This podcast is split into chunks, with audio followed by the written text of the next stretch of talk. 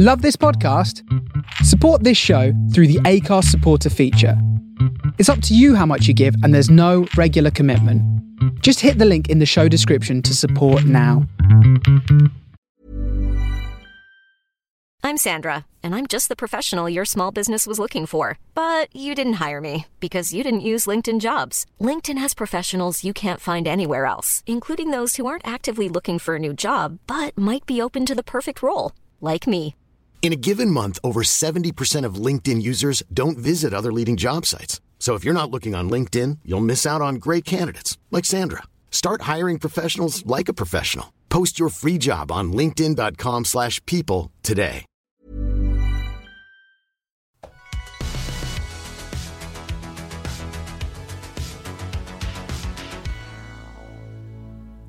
Here we go. Welcome back to M's the Word.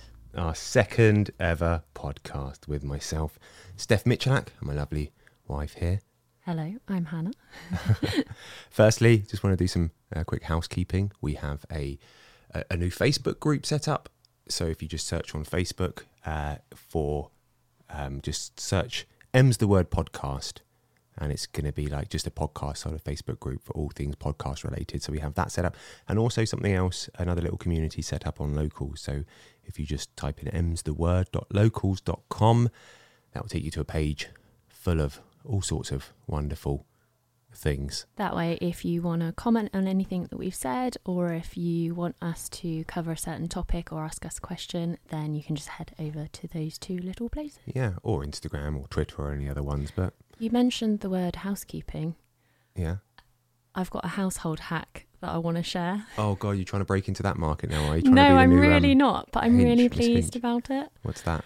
Um, and I'm aware that it's probably not the most interesting thing to start the podcast with, but it's made me so happy. Oh Christ, what is it?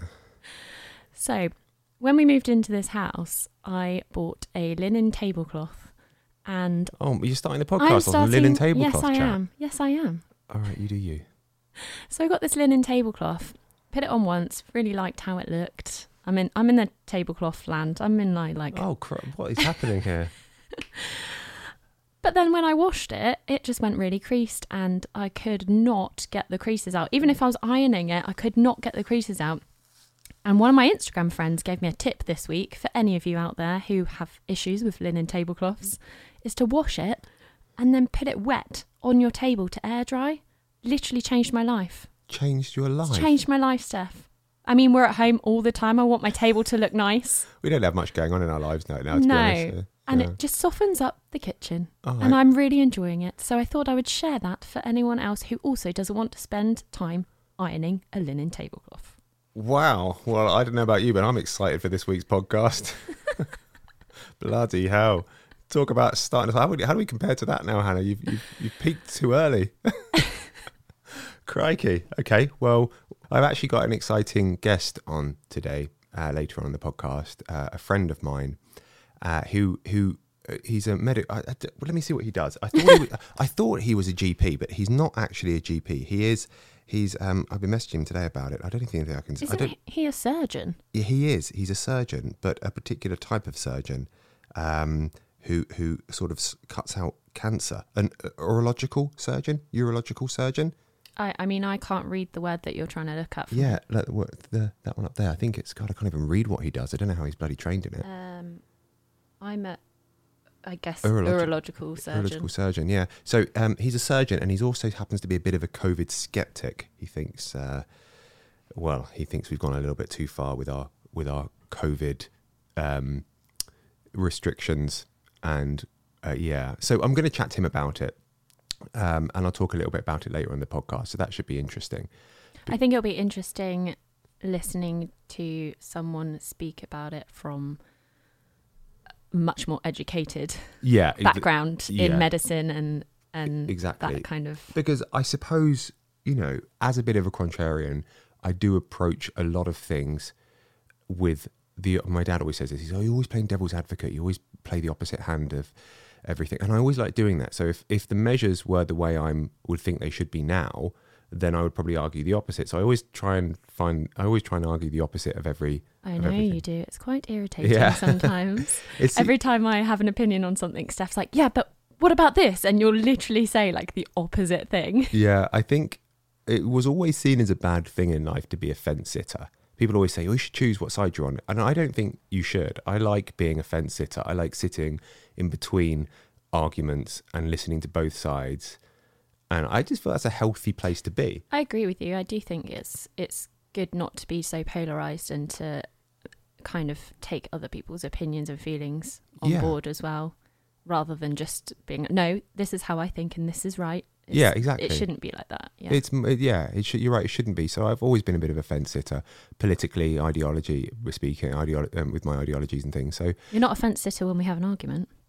You are right, and there is no convincing you otherwise. the the best way I think I think to kind of win an argument is to understand the opposition's point of view. hmm Because if you can't understand that, and if you don't acknowledge that, then you're just going to get angry and, and lose it and lose the argument straight away.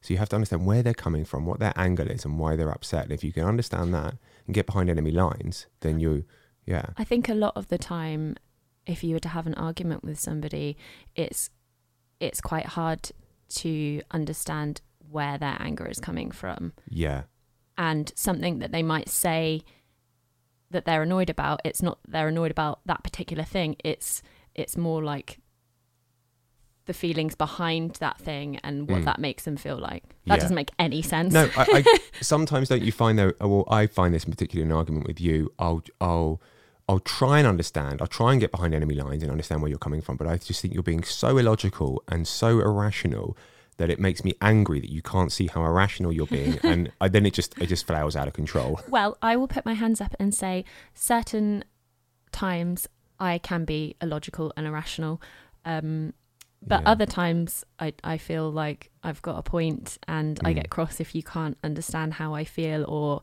why something you've said or done has made me feel a certain way. Mm. Um, but generally, I generally speaking, I think you and I have learnt over the years to manage our arguments and our like the way that we articulate our feelings to each other pretty well. we had a really really good tip which revolutionized our married life i think and that was a while ago somebody told us to do something called timeout where if things get a bit heated you just do a timeout which has to be respected by both parties where you walk away from the argument you come and you if you have if you if you need to you come back to it later.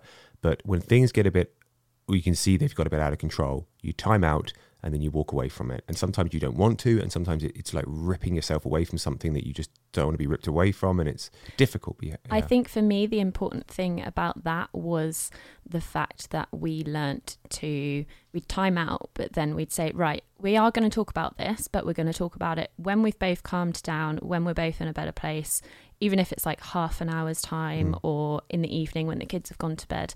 To me, it, I don't like having unresolved conflict. I find that really difficult. I can't sleep if we have an unresolved conflict. I just, I, it sits with me, and I absolutely hate that negativity between us because, like, you're my best friend. So Yeah. it's like, I just want us to be like close all the time, which isn't always possible. But that's a tip that I found really helpful in that I wouldn't then sit with the worry because I, Yeah. knew we were going to go back to it. And half the time when you go back to it, you don't, you end up realizing that it was something that you don't actually really care about. But in the heat of an argument, you just want to get your point across. And half the time you go back and you're like, oh, I don't really care actually. Like, let's just forget about it. I think I told you this. I think I've told you everything that's in my brain. I think you've like wrung out every anecdote and analogy and everything that's in there. Steph, I would hate to be in your brain. There's like a million things going on. Even just thinking about being in your brain stresses me out. But my first girlfriend, when I didn't really understand girls, I would notice a pattern of arguments occurring in our relationship. Be very careful what you're about to say. I you would have female I know, listeners. I know, probably majority. I know female. where you're going. but I'd with this. notice a pattern. So I started to write down the patterns, and I'd, I'd write down the severity of the patterns and when they happened, and I ended up making it into kind of like a like a chart. And then I meant it making made that into in, a chart into like a, a kind of like a PowerPoint presentation. And then one time I invited her over to my house, and I actually gave her a PowerPoint presentation showing her the correlation between our arguments and her menstrual cycle, thinking that she would be like, "Thank you."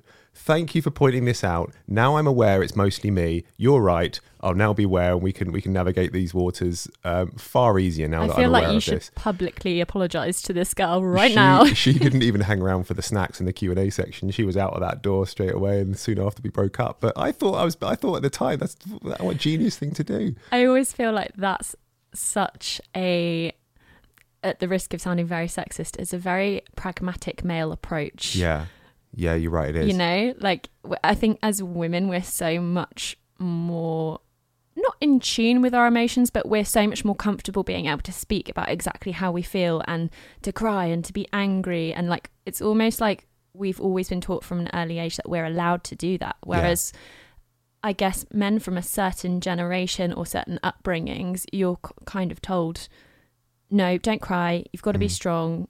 It's all right. Man up type thing. And that's Yeah. probably where that stems from. Yeah, you're right. I think we can get frustrated as guys, I think, in arguments or in, in conflicts or when something goes wrong that you can't fix. It gets us angry. If something's happened where you're like, I, I want to fix it.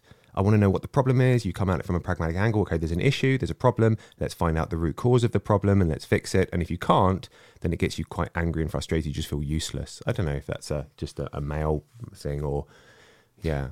I think um, one of the things that I am baffled by is how little I've ever seen you cry in like nine years. I cry probably once a week, would you say? Like I'm always, when, when I get emotional or I'm upset about something, it just comes out. Mm.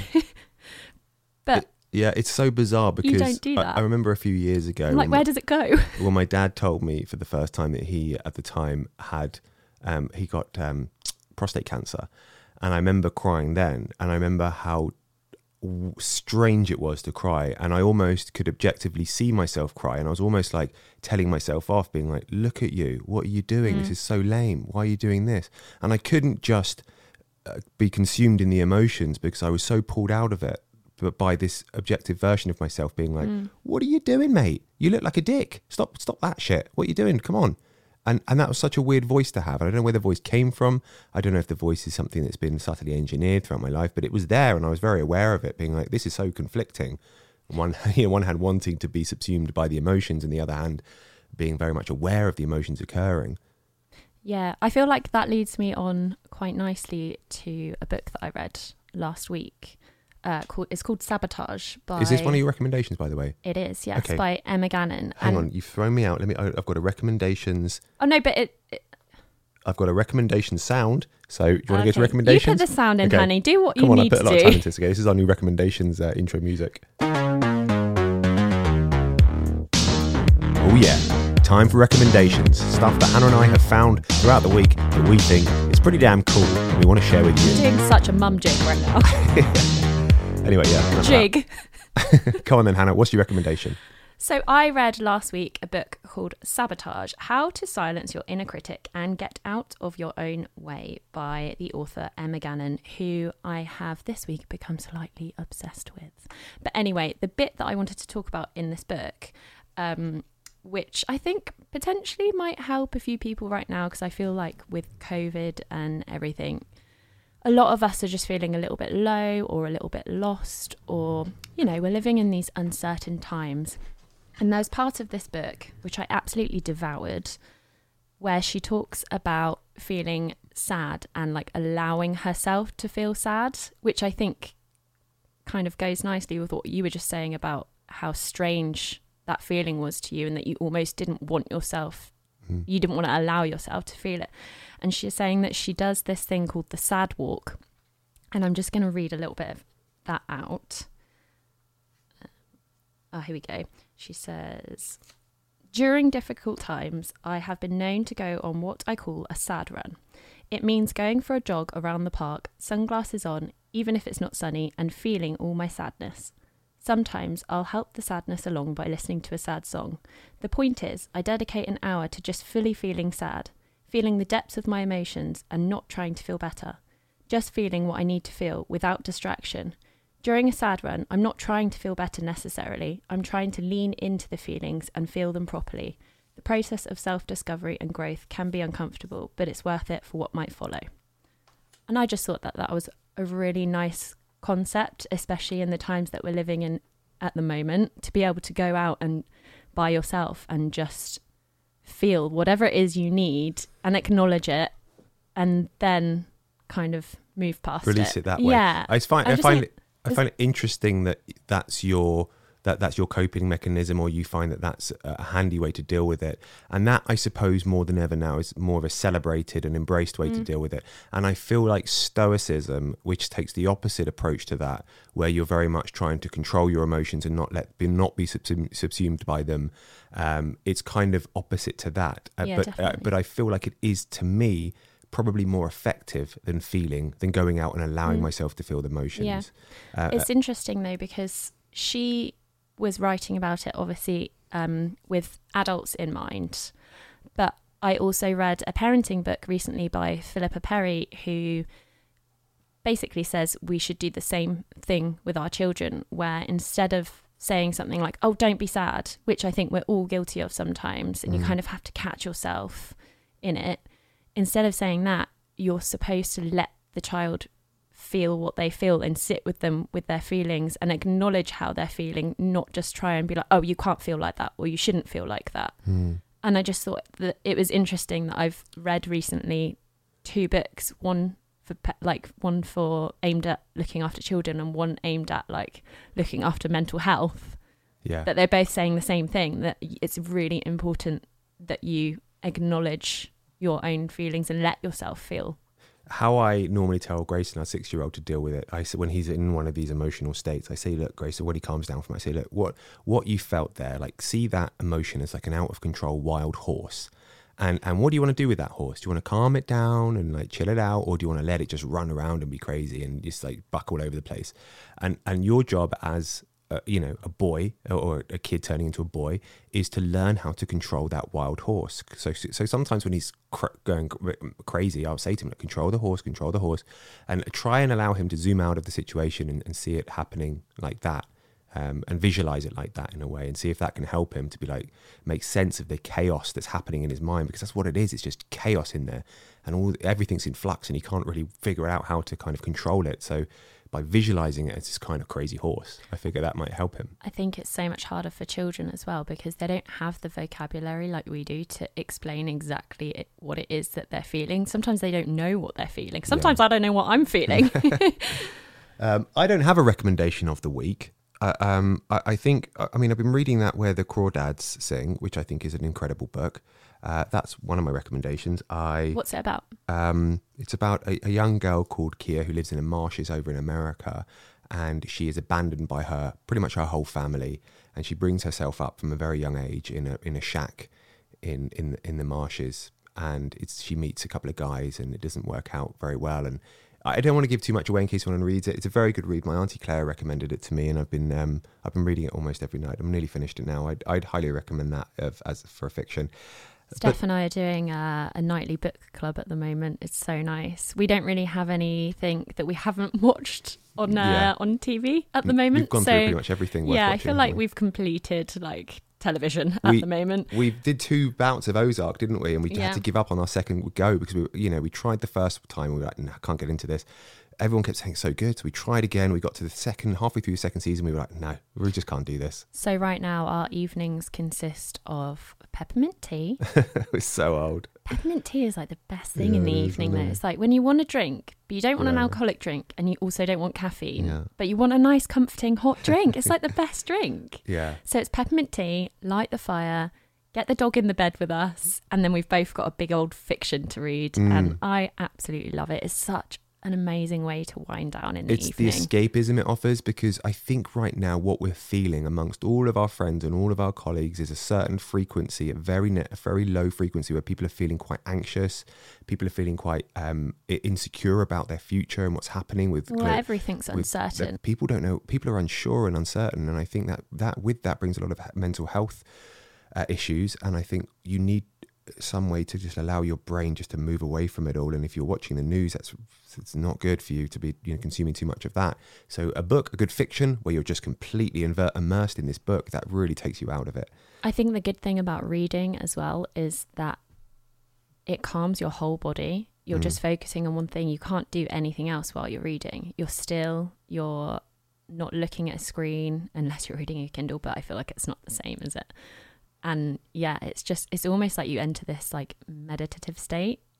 Yeah, you're know. right. Actually, It's you're right. really It is great. like that. It's like flow state, isn't it? Yeah, I think that's why I've got into it so much over the past year is because I just I feel like I'm quite a hectic person anyway, and then throw in a global pandemic, and I'm just like ah. just So casually chucking a pan, a global yeah, pandemic. and reading is just it's like therapy for me. I have a great recommendation actually. I haven't finished it yet, but I've only been reading it for three days, but I've I'm so close to the end and I really don't want it to end. It's another Emma Gannon book. See, I told you I was like such a fangirl of her this week.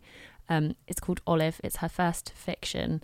And initially I'd seen it and not bought it because I just thought, oh, I won't really relate to the character. The character is someone who she's in her, I want to say like mid 30s or something, and all her friends are getting married, having children, and she chooses not to have children. So it's kind of about how she goes through these few years and what she experiences and how people react to her decision. Um, and I just thought, oh, I won't relate to that. Um, I don't think that's going to be something that interests me. But then I read her Emma's self sabotage book, and it, I just loved her writing, and I loved, I just loved it. So I I then went and bought the Olive novel just off the back of that, and oh my god, I just don't want it to end. I love the characters. I'm going to be so sad when it finishes. So yeah, that's my recommendation. Cool. So you, yeah, cool. I um. So how do you think that? How do you think the podcast is going so far? How are you feeling it? Are you enjoying it? Are you? This is our I love it. now. I really look forward to it. Oh, good. It's so too. yeah. I don't know. It's just nice having a chat, having a really long chat. It's nice as a as a completely op- different medium to Mm. everything we've been used to.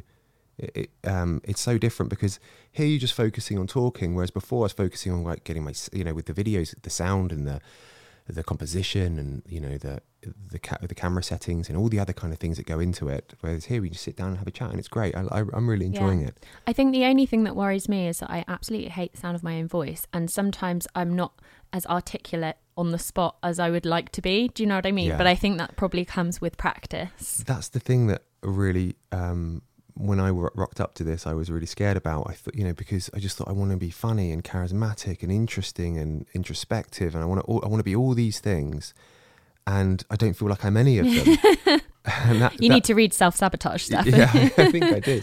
Um, but anyway, we, we're good, we, like I said, we're going to try different features each week. So um, we're always, one of the one of the features which will always stick will be the recommendations feature. I think I, I'm going to I like keeping that in there. Though sorry, I was underprepared for that this week.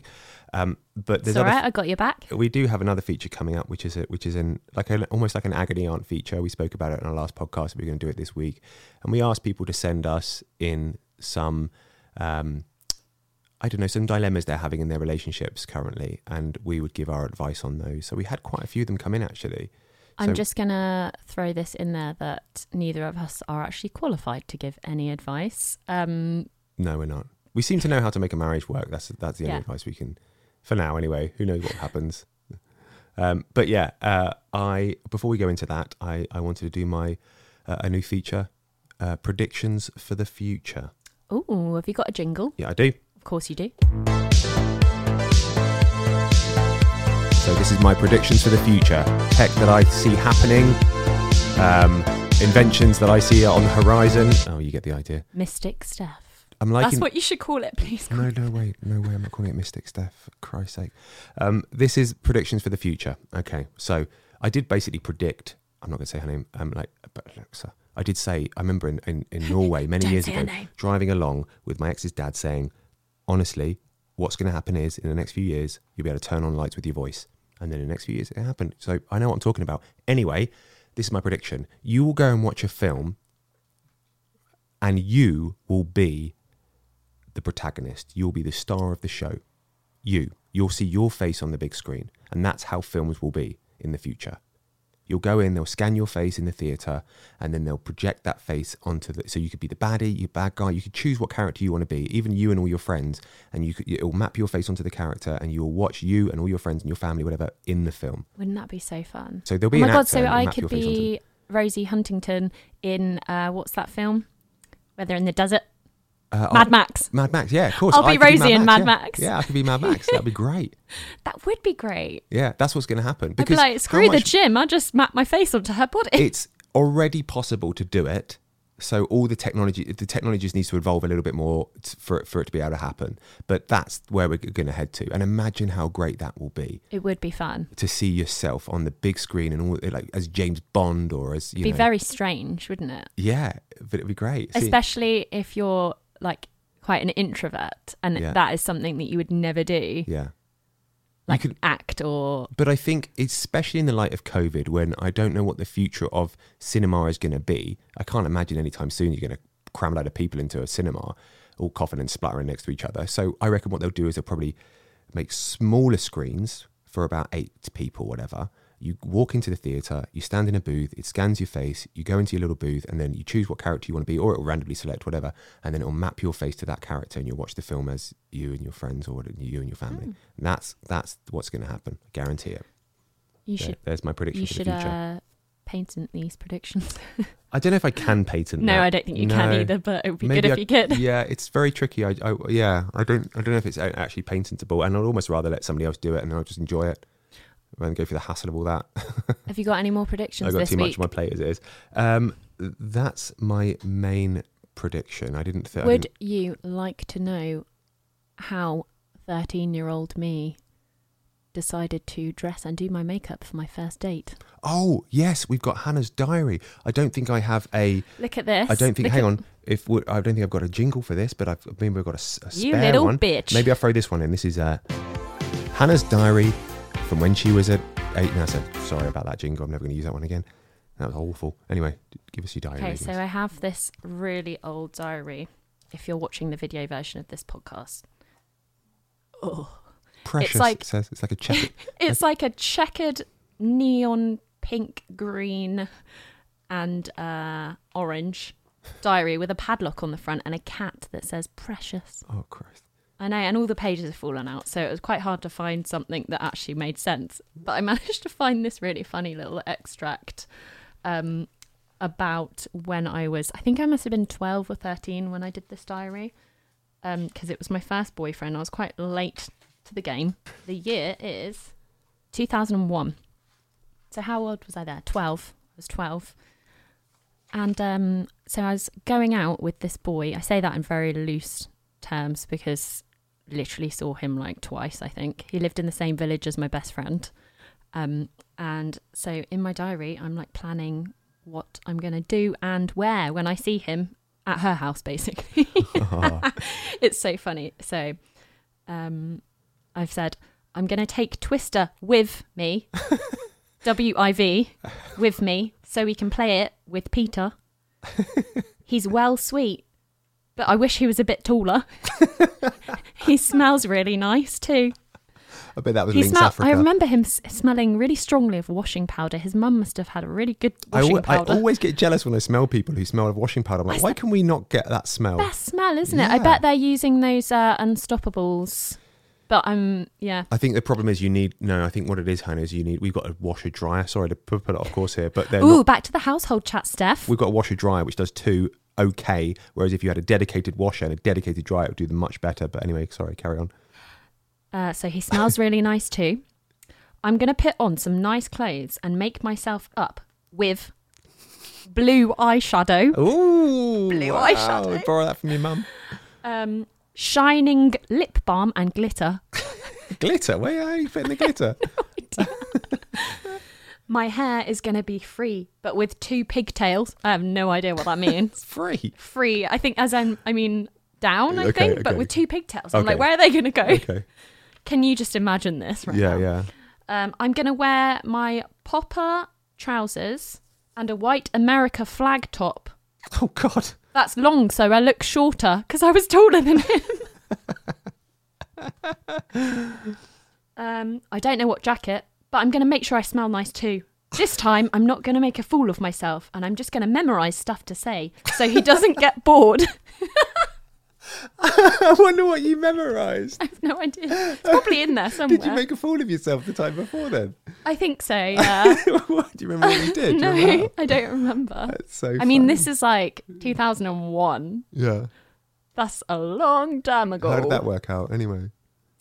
Um, well, basically, I don't think we ever saw each other because he lived like 45 minutes away Okay. from me and I was 13 and we didn't go to the same school or Oh, anything. so so I think it fizzled out. fizzled out. Okay.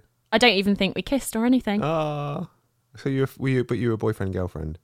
yeah. Well, we said we were for like two weeks. Ah, it's so cute. All these- Obviously, my outfit didn't go to plan. I love these these kind of juvenile little relationships that you have where you want to feel like a, you feel so old when you're in them, don't you? Oh, I've got a boyfriend or a girlfriend, Yeah. and it's like you don't really though, do you? It's You so sort of pretend, funny it's when you read it back though, and like even the language that I was using when I was 13, 12, 13, so funny just saying with, W I V.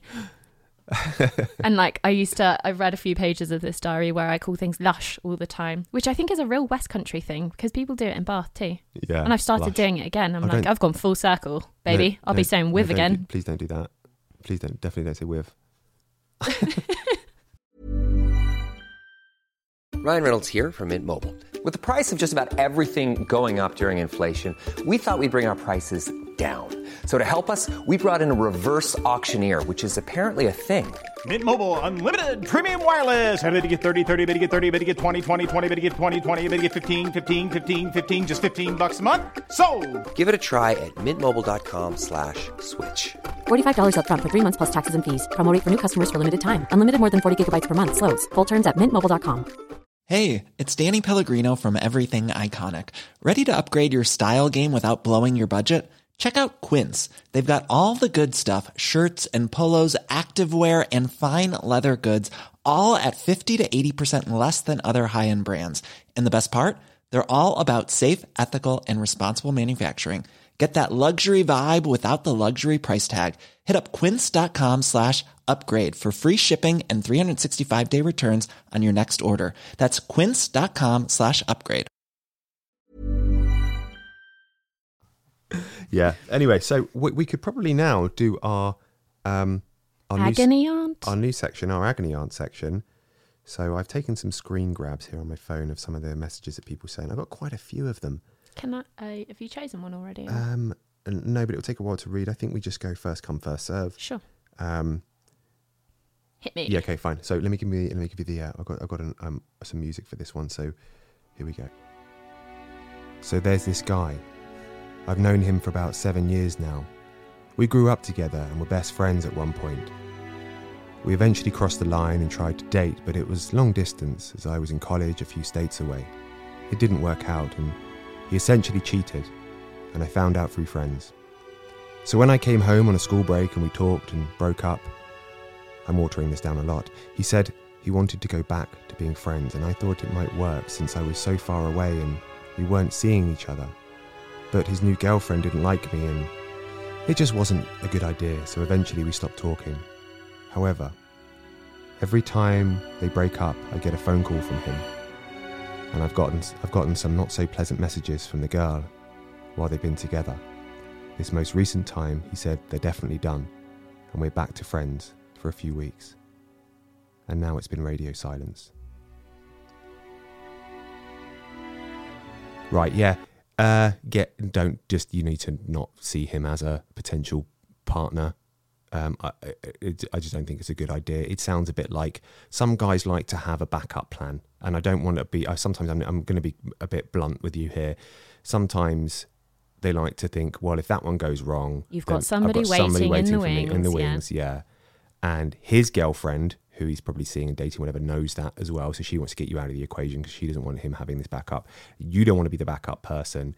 Um, and you need to wake up and realize this guy is not good for you because if he was, you would just know and he wouldn't be with this other girl. He'd want to be with you. So I would say, forget about him. It also sounds like potentially it might be an age thing. I think a lot of guys, when they are younger, kind of need to get relationship stuff out of their system in terms of like having a few different girlfriends and doing different things and not being tied down as such in a relationship. And when people are young, you're kind of every relationship you have is teaching you something about the person that you are and the person that you want to end up with. And I think it's really important to, to go out and experience that.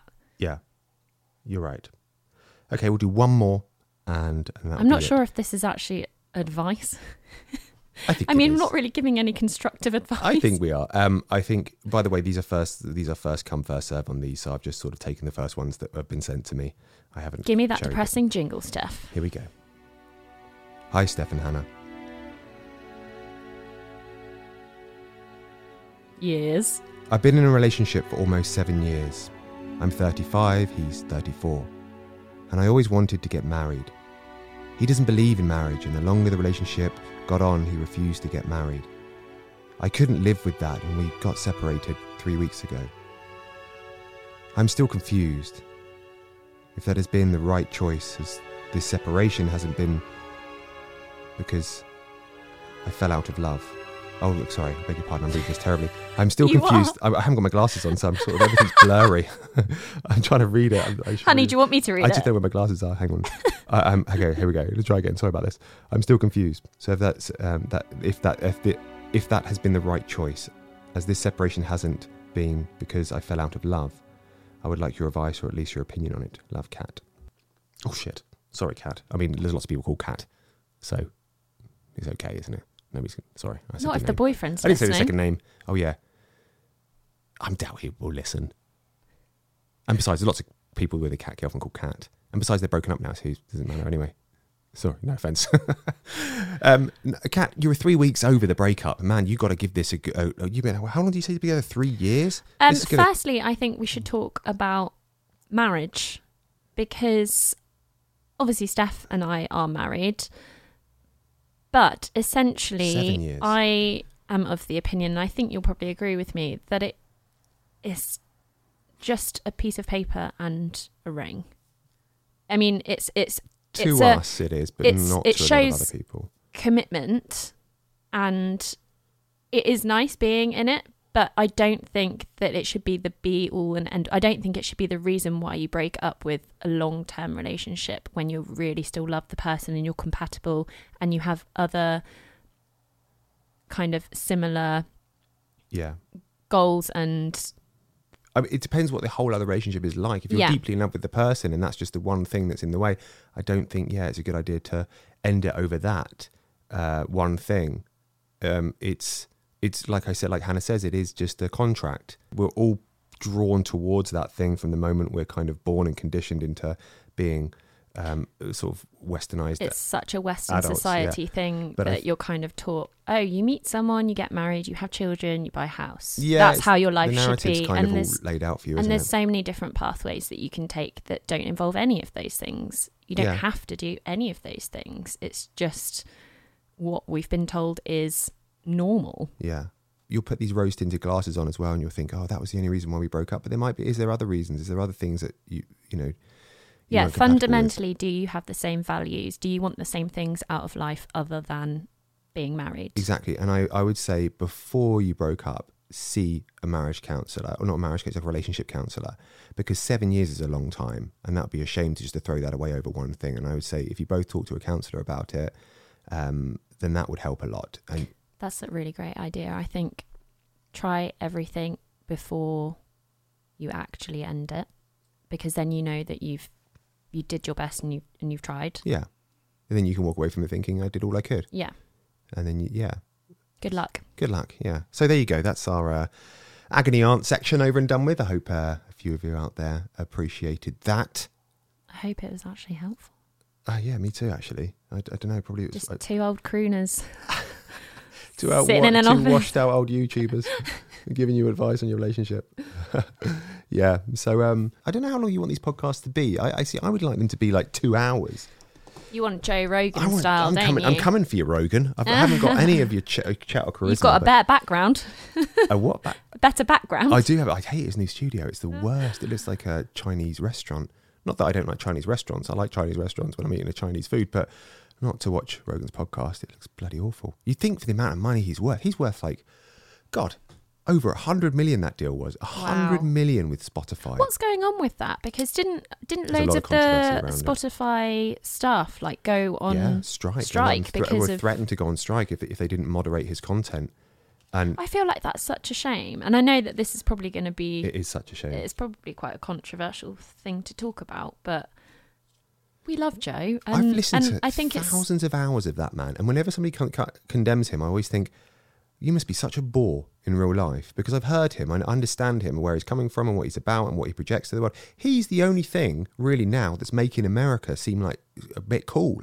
he really should run America, for president, I shouldn't always, I always said America's a bit like your uncle who used to come around with ripped jeans on, doing, giving, throwing out some high fives, teaching you how to talk to girls. And now that American uncle is like really overweight. He's got a comb over.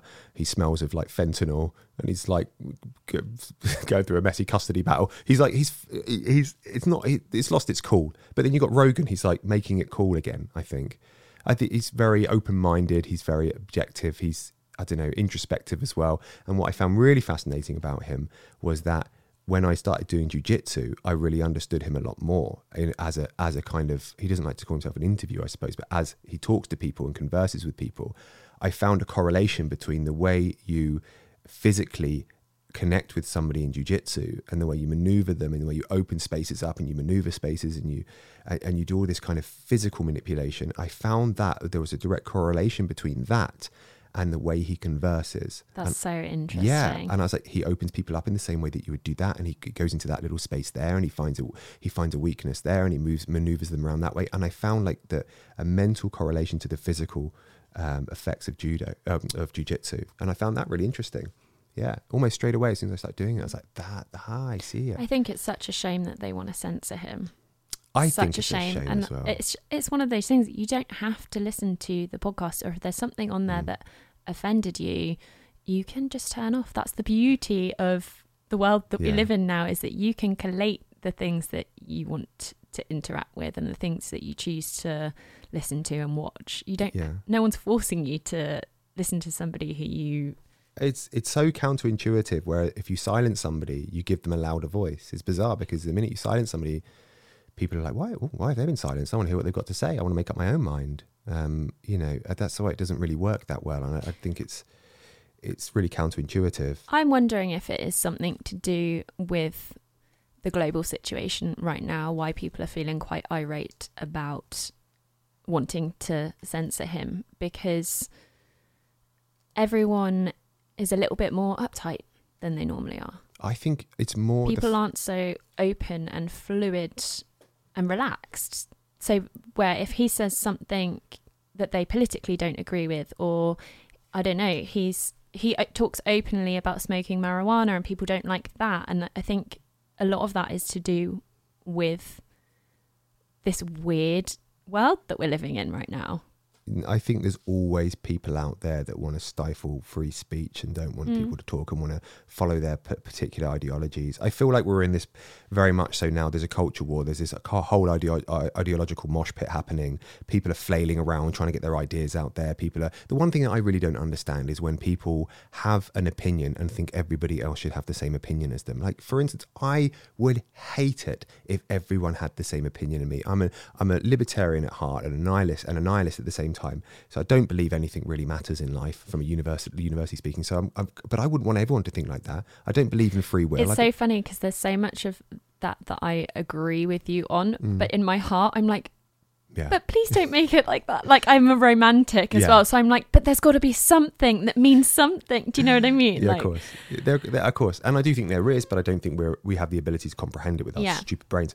But I feel like, I, but I feel like the way I see the world isn't product isn't the sort of thing that would help the economy survive and help societies unite. So I don't want people to think the way I think, and it's better they don't. In my mind, That's why you're not in any kind of power stuff. yeah, exactly. In my mind, nobody is responsible for what they do. They're, they're uh, but being a determinist, I believe everything's pre, pre, uh, preordained, and so I, f- I feel like in, in my mind, you would open up prisons because it's not their fault they've done that.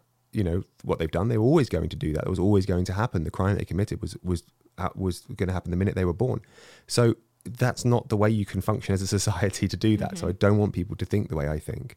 But I get frustrated when people want them to think this is the right way to think. And anyone who doesn't think like this is the other. And I'm going to condemn mm. them and, and call them all sorts of names. And people get sucked over to these different ideologies. They get sucked left, they get sucked right. And and the funny thing is like if you get sucked over to the right, everyone if you get sucked far enough, everyone once you start going right, anyone to the left of you is left, and if once you go left, everyone to the right of you is automatically right. So you're never going to really.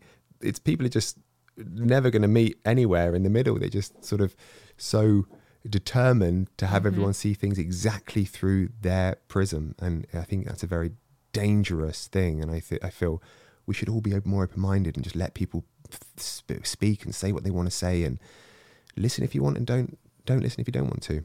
It's uh yeah, it's a funny old time. I like the idea of fence sitting though, just sitting on the fence, zooming out, and just being like, all right, let's see what everyone's doing, and Yeah. making up my well, own mind. I like to avoid conflict as well, so I'm Mm. very much the person that zooms out and I'm like I'm watching it all and I'm observing Mm. and listening, but I'm like I am not getting involved with any of this. yeah, you don't That's want. very much me. I I just can't deal with any kind of stress. It's like that. so complicated. Mhm. And it's so vastly complicated when you dive into it. I, I, you know, big into politics, but I, but I just find I find it fascinating. The interplay. It's like this huge game of chess, ideological chess, and it's fascinating to see it all play out and how things are played and and how it works. But it, it is like a massive game. It is seems like a massive game, and and sometimes the game starts, you know, going wrong, like it's like it is now. But I feel I, I, I do feel like for a long time in life, didn't we get complacent? we're always kind of from a young age taught what's next. Mm. What am I lacking? You don't get taught Yeah, to you don't get taught to appreciate who you are and everything you've achieved. You get taught to be like, okay, that's great, but what am I going to do next? And Yeah. And that's how we've evolved so far as a species. Yeah. If we didn't think that, think where we'd be now, we'd be still living in caves. You know, we'd be like, okay, I like this cave, but better if I had a door on it. Okay, I got a door. No, hmm, needs you and I are so guilty of that. Like, Yeah. we'll go to a restaurant and be like, it's really nice, but they should have put candles on the table. yeah, Or like, we find the weakness. they're like, well, the away, chairs we? were really uncomfortable. Or, Yeah. yeah. I hate that about myself, though. I feel like that's quite a negative trait to have that I'll walk into a situation and be and always find something wrong with it. it's funny sometimes we're at home in the garden or something. I'll sit there, I'll be like, "This is lovely, just sitting in the garden, nice bit of spring sunshine. I've got a book here, and I've got like everything's great. Kids are at nursery and school. It's got a, bit, a few hours to just to relax, and then When does that ever happen? well, I'm just I'm painting a a- Theoretically a speaking. theoretical picture, and then I'll be like, "Oh, but I need a oh, I need a drink. That would make it better. That would make it much better if I had a drink." And I then I have to tell myself off. You don't really need a bloody drink. You know, I'm always thinking what what would make this situation a little bit better, rather than th- being be like, "Isn't this a lovely situation?" I'm always thinking, "Hmm, oh, I could do with a bit of chocolate now. That would make this situation perfect." And I think a lot of that is actually quite good for our particular career, though. So, Hmm. f- for example, like if I'm taking a photo for a client on my Instagram platform, I will look at a background and be like, "Oh, that needs yeah, that piece of rubbish needs to be moved out. It can't be it can't be on the frame." Or this would look so much better if there was some greenery in the background or I don't know. Do you know It- what I mean? it's- Like it's it's it can be a good thing and a bad thing. it's funny how Instagram has has morphed into this reels. It's like the polar opposite of of the artistry that went into Instagram and Mm-hmm. the photography and the beauty of it because it's such a beautiful platform. If you follow the right people and right Yeah. photographers, some of them are just insanely It's so talented. inspiring. Yeah, and and they're just amazing. And then Reels comes along and it just takes a huge, great big turd on it. I think this is going to be a very unpopular opinion because, from what I gather, chatting with my friends and my Instagram friends, everyone loves reels. I just, I, I don't know if I've got to that age where I'm really set in my ways and I hate when platforms change and I'm just like, oh no, not another thing that I have to like try and keep on top of or try and learn how to use or try and Yeah. engage with. I'm like, oh, it's too much. It's I was I was interested talking to my cousins uh, about it who are sort of seventeen, uh, sort of teenagers in the early twenties, and um, I I was fascinated to talk to them about why they like watch it, why like TikTok and, and Reels and stuff, and they were just sort of saying it's just so disposable, it's just so simple and easy, it's just so con- you know consumable. It doesn't take much thought. That's the thing. You just got to fly through it's like these things. throwaway content Yeah, basically it- which is i think why i don't like it because i'm like i don't want to spend free time that I could be creating something else on throwaway content. I want Mm. something that's kind of going to be seen differently, you know? I see each one. It to me is like eating a Cheeto or something, or like a. I or love like- Cheetos. It's like eating a Cheeto. Like oh, you have a couple of them, you think "Mm, that's all right, but then you keep going. Before you know it, you're like, oh my god, I've just eaten a thousand Cheetos. Now I feel disgusting. It's like me with a chocolate orange. and it's like that for mentally. I just feel I can't. Some of them make me angry. But don't you feel like you and I probably are not the age bracket that it's aimed towards? No, you're right. Yeah, we're like think- we're like probably classed now as like older Yeah, content that's so true. creators. We're Yeah. not like spring chickens. But that's this is I think things like TikTok and, and, and Reels are the first real sign that I'm out of touch now. That I've got to that age where I'm not I'm not kind of down with the kids, Yeah, for want of a same. better word. Do you know I've never even been on TikTok I, ever. f- I feel this is a transition into like, as all parents do. They get in something, but oh, what's that bloody MTV? Killing them, you know, chewing gum for the eyes. That's what they used to call uh, Also- TV, isn't it? Chewing gum for the eyes, the idiot box, all that kind of stuff. also, a big sign, I guess, is that we're in bed every night at half past nine with a novel. Yeah, that could be a, yeah. a sign too. Yeah, you're right. Um, I, I, I, I just can't get into it, and I don't think I ever will. Oh my god, I would it. love to see you doing one of those reels. You know when like I did people, one the other day for the people, first time. People change outfits Mm. and they like do a little dance and then click Oh. or like jump. I'm it like, makes me uh, like dry heave. Honestly, I just get so I just when can't I see that. understand it. It's I'm so like, cringy. I don't understand how people don't when they see it and they're like, "I'm not putting this up." It's the cringiest thing I I've ever feel bad saying it because like obviously a few of my friends do it. It's their job Yeah, to to yeah. be an Instagrammer, and so I totally like respect that you've got to keep up with it. But I just I can't bring myself to do it. I'm No, like I'll no. just look like a mum, like wiggling around on screen. The thing is, though, I, on all honesty, I'd say we're a little bit cynical about stuff like that. I'd say we've always been, in terms of the industry that we're in, we're quite cynical creators. A lot of people out there are very much like embrace these things. They they they're, they're very fun and um, Positive. positive. And I think you and I are a bit more cynical when it comes to stuff Yeah. like this. And I would rather be like them, I think, in life. I wish I, I used to stand there in, in clubs and some cheesy ass song would come on and I would be like, I am not fucking dancing to S Club 7. There is no way I'm doing that.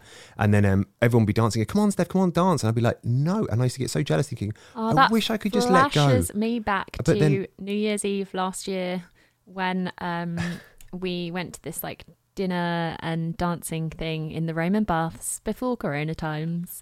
And we were there with a couple of our friends, and it got to that time in the evening where everyone was kind of having a little bop. Everyone was having a little jig. Yeah. Uh, ABBA came on, and I was like, "Yeah, let's go dance." And Steph was like, "No, you just stayed sat down at the table." I hate myself because I'm sitting there like, Steph, you absolute prick. Why can't you just go up there like everybody else and enjoy it? Why can't you just get into it? But when I, there's that thing like I said earlier with my dad when I was, cr- you know, when I cried when I found out he had prostate cancer. Uh, He's all right now, by the way. He's fine. He, he's he's through it. He recovered.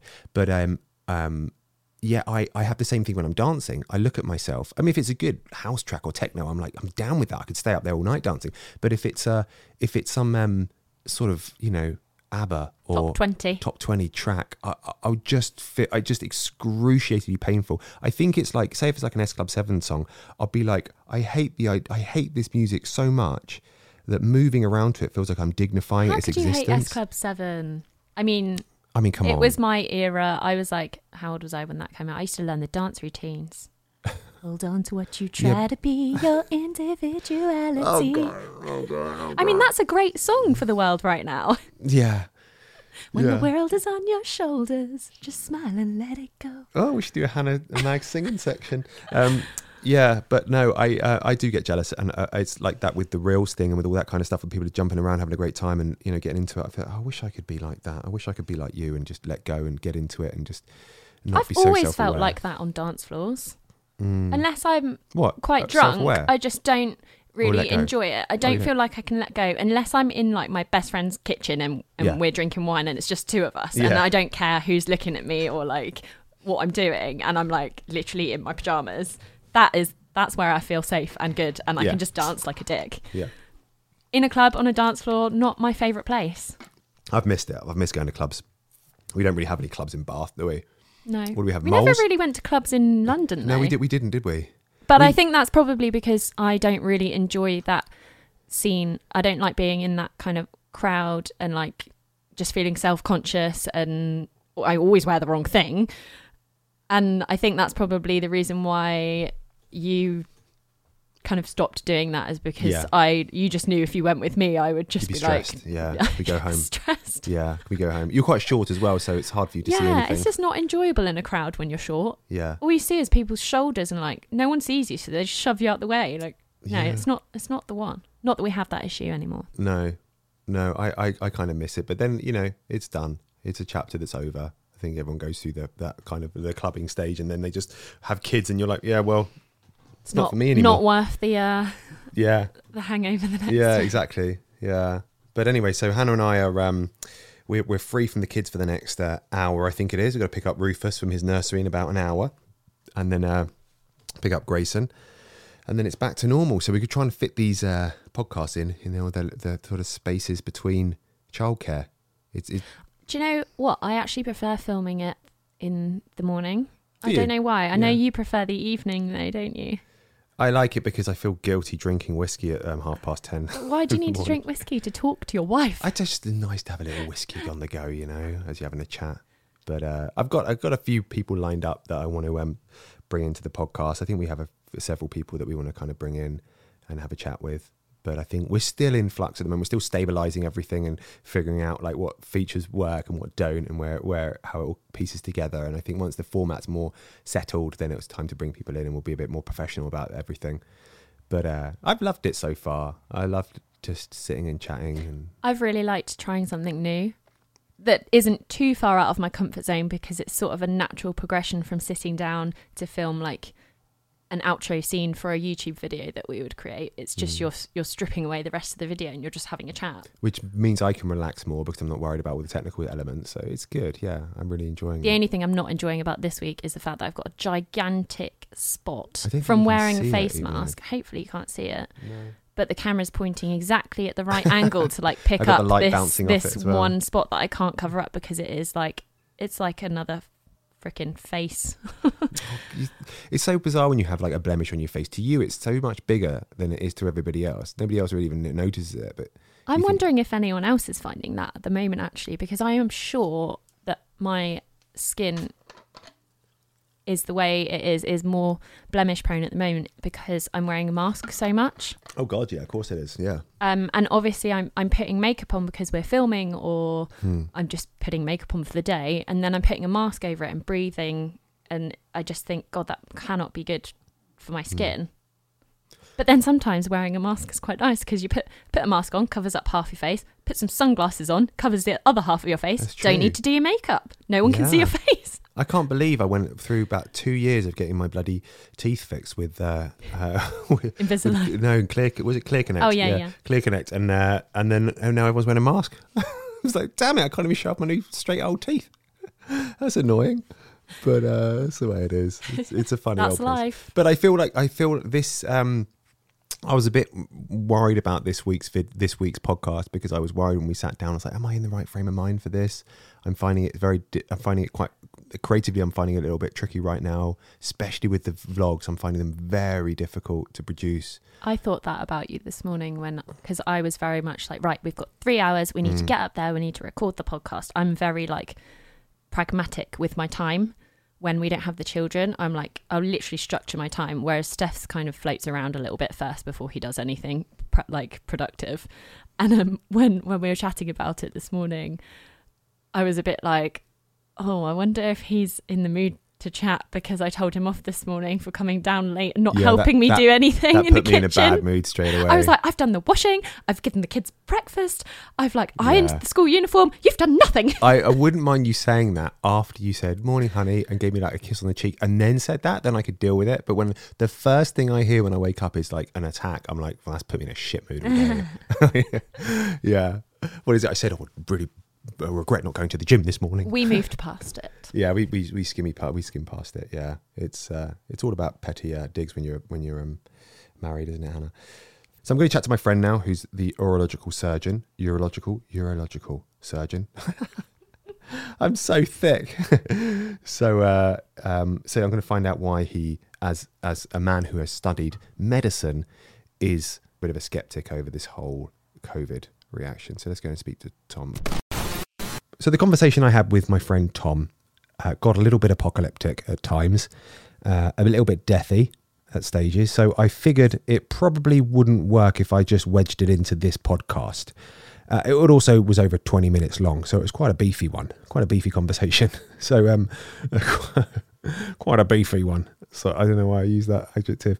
So what I've done is I've uploaded it as a separate podcast. It will be linked in the show notes below. Uh, so yeah, please go and check it out because I found uh, talking to him really interesting, and I'm sure you will too. So I'm going to play now a couple of snippets from it, so devoid of all context. So don't get angry until you listen to the full version. But yeah, anyway, check the show notes to listen to that. Anyway, here's a here's a couple of clips from our conversation. Roll it. I've seen you've been fairly outspoken about COVID 19. Well, not so much COVID 19, but the handling of COVID 19 and how we've dealt with it. I, mean, I'm a urologist, I'm just a plumber. So, with the help of quite clever colleagues that I have, I've got a professor of emergency medicine, some respiratory consultant colleagues. We realized pretty quickly that this this wasn't the apocalypse. You know, the virulence of it was nowhere in the re- in, in the region of sort of significant global ending Mm. pathogens. So, what would you advocate we do? We lock down hard, we lock down aggressively, we open up quick, and we accept the deaths that come. There is no way to get through this than other than the fact that the majority of us catch it. And that's what people can't understand. You've obviously been outspoken about this. Why aren't more of your colleagues outspoken about it? Why do we Because- seldomly hear about anything from this from the medical industry? You could lose your job. Is COVID going to be around forever? Is this something we're going to always have with us? Or will we find This a is- miracle cure and, and, and vaccinate everyone and it's gone? Well, the first thing is, I would say there is no way on God's earth that I will be giving a vaccine to my children that's been rushed through. Yeah. The concept of having a, you know, having a vaccine in the next five years that I'd be willing to subject my family to, uh, I'd rather they get the bug and fight the bug. I think the virus is going to become insignificant, but I think its impact isn't probably. And, and insignificant as in we slowly realise We'll- it's not. as- We'll all have it. Thank you so much for tuning into this week's podcast, our second ever one. Um, we're still in the fine tuning. No, not even fine tuning. We're in the tuning stage. So hopefully we'll get to the fine tuning stage soon. I think Steph's trying to round this up now, aren't you? Yeah, I think we've done. We've done. a- I think we've done quite a long time. So yeah, it feels like it's naturally kind of come to an end. Thank you so much for listening, guys. Hope you enjoyed this episode. Let us know if you go and take a look at anything we've recommended and what you think of it. And Yeah. also head over to the Facebook page. We will link it in the show notes and let us know what you think or if there's any topics that you would like us to talk about next time or if you have any agony aunt questions for us. And we will see you all in next week's episode. Bye. Wow, you did that outro well. Thanks, Hannah. You're practicing that in the mirror. Thanks, everyone. Imagine if I had, like, like when I practiced everything I wanted to say to my uh, first boyfriend. Yeah. so you don't make a fool of yourself again. Always making a fool of myself. right. Thanks for watching, everyone. Or thanks for listening. Thanks for however you've consumed it. Thank you for. Uh, thank you. Uh, we'll see you all um, next week for more uh, shenanigans. Let's just say it. Right. Where's my outro music? Oh god.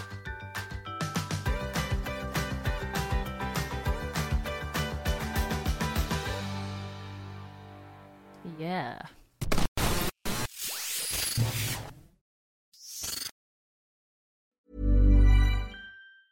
Hey, it's Paige DeSorbo from Giggly Squad. High quality fashion without the price tag. Say hello to Quince. I'm snagging high-end essentials like cozy cashmere sweaters, sleek leather jackets, fine jewelry, and so much more. With Quince being 50 to 80% less than similar brands. And they partner with factories that prioritize safe, ethical, and responsible manufacturing. I love that. Luxury quality within reach. Go to quince.com slash style to get free shipping and 365 day returns on your next order. Quince.com slash style.